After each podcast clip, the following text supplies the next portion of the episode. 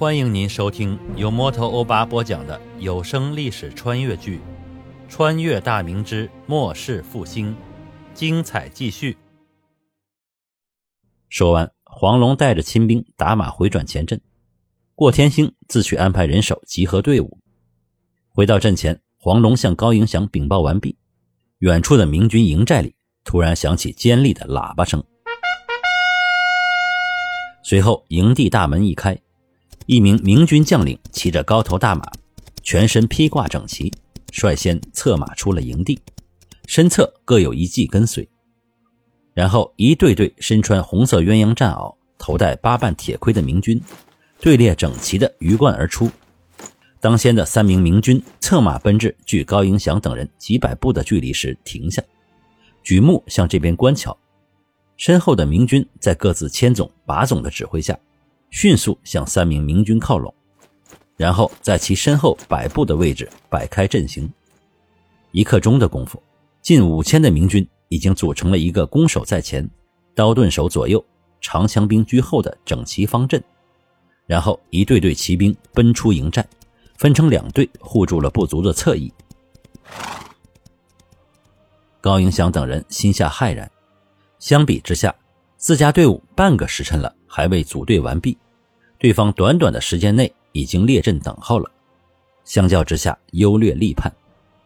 高迎祥眼珠一转，打了个哈哈，开口说道：“官军总是弄这些花样，打仗可不是谁花样多谁就赢，还得一刀一枪的硬拼。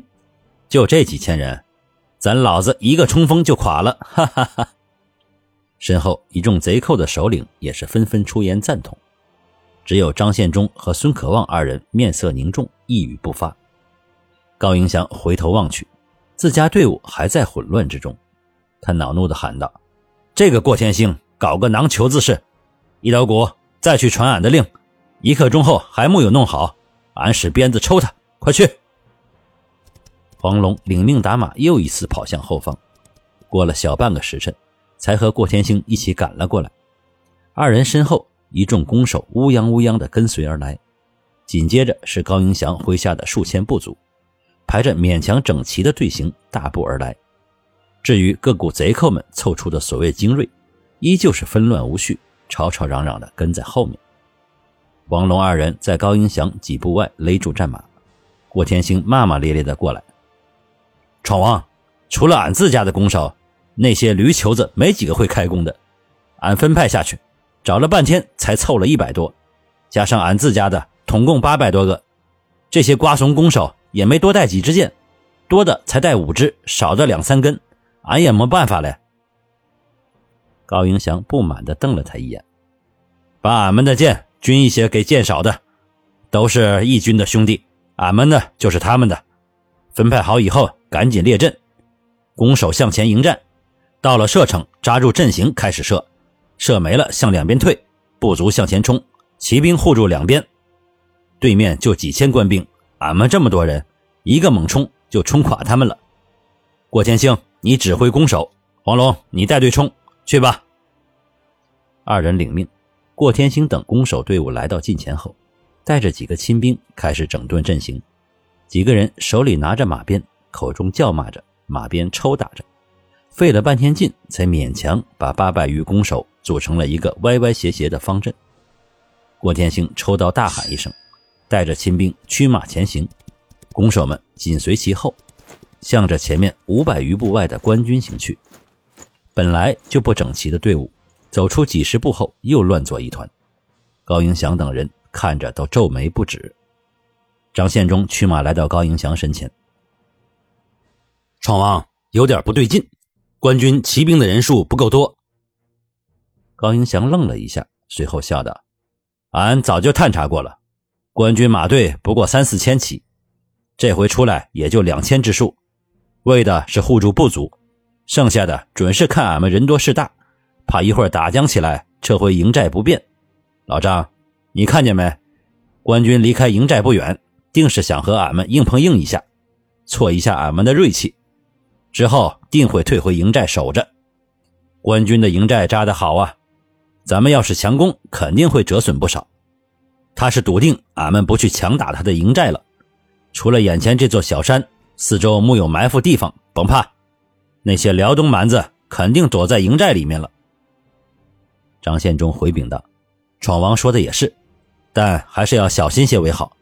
卢阎王名声在外，不是好相与的。”高迎祥点头应是：“老弟说的有理，俺这就加派探马四处查探，防备官军有啥鬼花样。”说罢，高迎祥招过两个亲兵，嘱咐几句后，两人分别打马向两侧的骑兵奔去。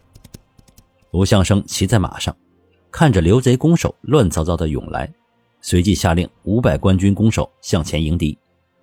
杨茂公挥动手中的三角红旗，连挥五次，后面前排的五百弓手出列，排成前三后二的阵型，越过卢相生，向贼兵大步而行。高迎祥见官军小队离开大阵，立刻下令挥动旗帜，让自家的马队出击，绞杀这一小队的官军。但官军早有防备，高迎祥的马队看到旗号后，慢慢向前运动了一下，两侧的辽东骑兵同时向前动了一下。高迎祥见状，只能作罢，令骑兵停住。对面贼兵攻守眼见官军迎面而来，很多人不禁慌张起来，有的贼兵扭头就想跑，有的惊慌大叫，有的开弓就射。郭天兴脸都气得青了。他纵马过去，一刀将一个想要逃跑的贼兵脑袋砍了下来，一股鲜血从被砍掉脑袋的脖子里喷涌而出，被砍掉的头颅咕噜噜的在地上滚动几步之后才停住，脸上带着惊慌的表情，双目圆睁，嘴巴大张着，看上去骇人之极。一众贼兵顿时被吓住了，场面顿时安静下来。过天星面目狰狞，举刀大喝。谁他娘的再跑！老子刀不是吃素的！整队。双方相距几百步，官军走出几十步就停一下，整顿队形，然后继续前行，行动非常迅速。贼兵们刚刚排出一个两排各四百人队形的时候，官军已经来到一百五十步左右了。贼兵们在过天星的威胁下，硬着头皮迎了上去。在离官军一百步的时候，贼兵弓手停下。说什么也不肯再向前去。过天星眼见着官军已进入射程，仍未停住脚步，立刻大声下令放箭，然后自己带着亲兵打马撤向一边。贼兵弓手们纷纷张弓搭箭射向官军，百步余的距离，虽然在弓箭的射程之内，但箭支落下时已是绵软无力，杀伤力微不足道。何况贼兵所用的弓箭并非制式长弓，有用短梢弓的。有用猎弓的，也有用奇弓的。第一轮八百支箭矢，只有三分之一落到官军队伍里，大部分被官军的铁盔弹开。少数箭矢落在身上，也无法穿透里面镶着铁片的鸳鸯战袄。只有几个倒霉鬼被射中了手臂，但也入肉不深。中箭的几个官军咬牙忍着，照旧向前行进。贼兵们见官军还是大步而来，更加慌乱。很多人看都不看。迅速将手中的箭矢射了出去，有的甚至弓都没完全张开，开到一半就射了出去。贼兵射出的四轮箭矢之后，官军来到距离七十步左右的距离，中箭失去战斗力的只有五十余人。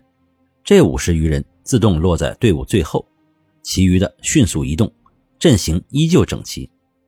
一名带队的把总呼喝一声，官军停住，开始张弓搭箭。